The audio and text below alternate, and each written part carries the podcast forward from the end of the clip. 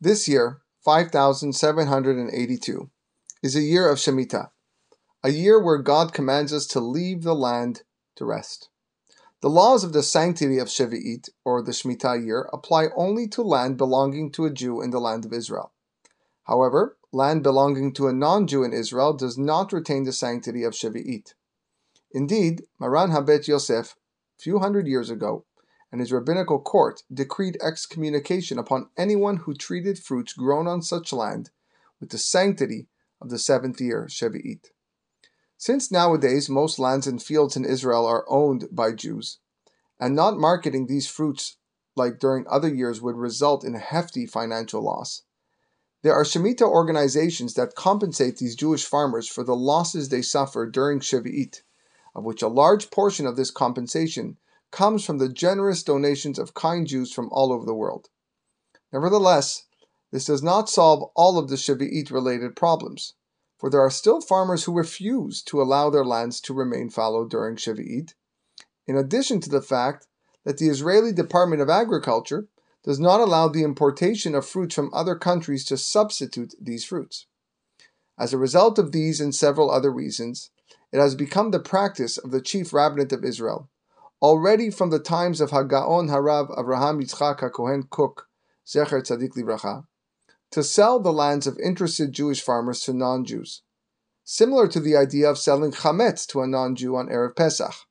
And by doing so, the sanctity of Shevi'it would not rest on the produce of Shevi'it, the Shemitah-grown fruit.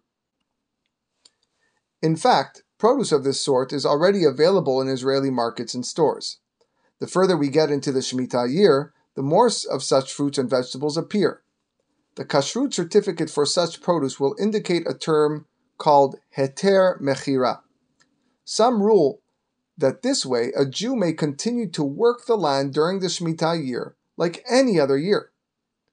I would like to briefly explain in this episode the progression of this practice throughout the years. In the year 5,645, or 1885, Baron Rothschild of France, through the intervention of his righteous and charitable brother-in-law Sir Moses Montefiore, and Hagaon Harav Shmuel Moliver, head of the Bialystok Rabbinical Court, donated a generous amount of money in order to support the needy residents of the land of Israel and to help the purchase of agricultural plots of land in the Ekron settlement. These lands were originally meant for vineyards to grow wine. The Israeli farmers would work for the Baron and he would pay their monthly wages. The Baron appointed French managers who were not Torah observant to oversee this project, and they would update the Baron on the progress.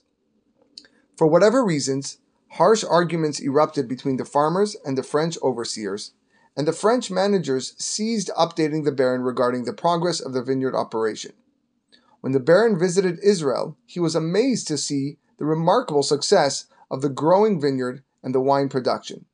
He was so taken aback that he decided to rename the settlement Mazkeret Batya in honor of his mother.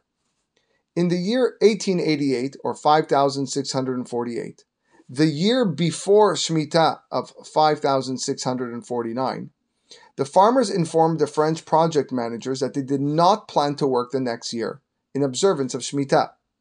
This clearly meant that the Baron's investment would be lost, for if the Jewish farmers would not tend to the fields for an entire year, this would certainly mean that the vineyards would incur heavy damages. It would also be quite possible that the Baron would stop funding the settlement, which could bring about a dangerous situation for the Jews living there. When Baron Rothschild heard about this new turn of events, he consulted with Hagaon Harav Naftali Hertz, the newly appointed rabbi of Jaffa and the surrounding settlements, in order to seek the guidance of the sages of Jerusalem and ascertain whether or not there was any halachic leniency permitting work to continue on his lands during the Shemitah year. Rabbi Naftali Hertz, who was also appointed to oversee religious services in several other newly established settlements, including Rishon LeZion, turned to Hagaon Harav Shmuel Salant, chief rabbi of Jerusalem.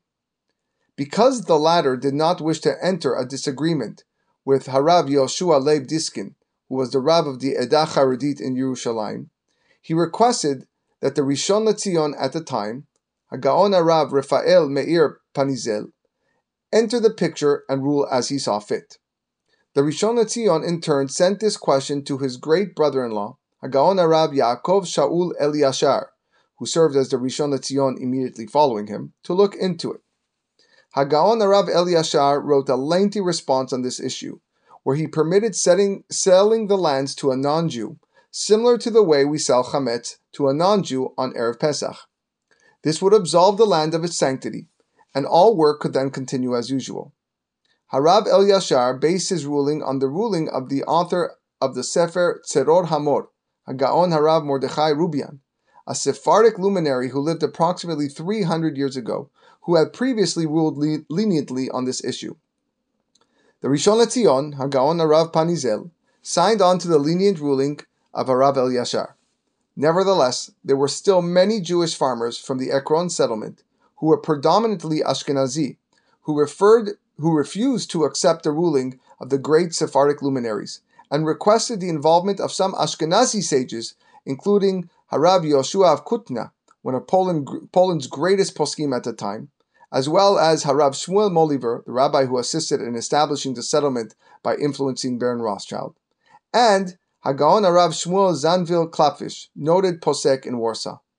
Each of these great Torah giants wrote halachic responses on this topic, and each one ruled that it would be permissible to sell the lands of the Ekron settlement to a non-Jew in order to absolve them of their Shevi'it sanctity, while emphasizing that this ruling applied only to pressing circumstances such as this one. Many great Ashkenazi poskim agreed to this ruling, including the great Ashkenazi posek of the generation, Hagaon Arav Yitzchak Elchanan Specter, the Rav of Kovna. On the other hand, many other Torah giants, including Hagaon Arav Yoshua Leib Diskin, Hagaon Arav Yosef Dov Soloveitchik, the Rav of Brisk, Hagaon Arav Naftali Tzvi Yehuda Berlin, the Rosh Yeshiva of Yeshiva Dvolozhin, Hagaon Harav David Friedman of Karlin, and others who opposed the Heter Mechira, ruling permitting the sale of the land, for several reasons. Because of the complexity of the details of Heter Mechira, selling the land to a non-Jew, which relate to many very important halachic issues, I won't discuss them on this episode. Therefore, this halachic argument reappears on the scene the year before every Shemitah year until today. While much halachic literature, some pro and some against Heter Mechira, has been authored on this topic. In the past several generations, the chief rabbi of Israel, Hagaon Harav Yitzchak HaKohen Kuk, Zecher Tzadik Livracha, instituted that the chief rabbinate, which is responsible for all matters of kashrut in Israel, receive a power of attorney from farmers interested in selling their lands to a non-Jew, specifically an Arab, in order to avoid the prohibition of selling land in Israel to an idolatrous non-Jew, for 1 year's time, and by doing so, removing the land's sanctity of Shevi'it, the seventh year. Nevertheless, the great Ridbaz of Tzefat wrote a lengthy response opposing the Heter Mechira, and shortly later the great Chazon Ish joined the opposing camp as well. On the other hand, Hagaon Arav Tzvi Pesach Frank wrote that even Hagaon Yoshua Leib Diskin changed his opinion about Heter Mechira in the year 1935 and relied upon it when he realized that many non-religious farmers continued working the land as usual during the Shemitah year, and as such, a large amount of Shevi'it produce entered the market and was bought and sold, which brought about many other problems. He therefore analyzed the matter once again and ruled in accordance with the lenient view, although he limited his ruling to 1 year only.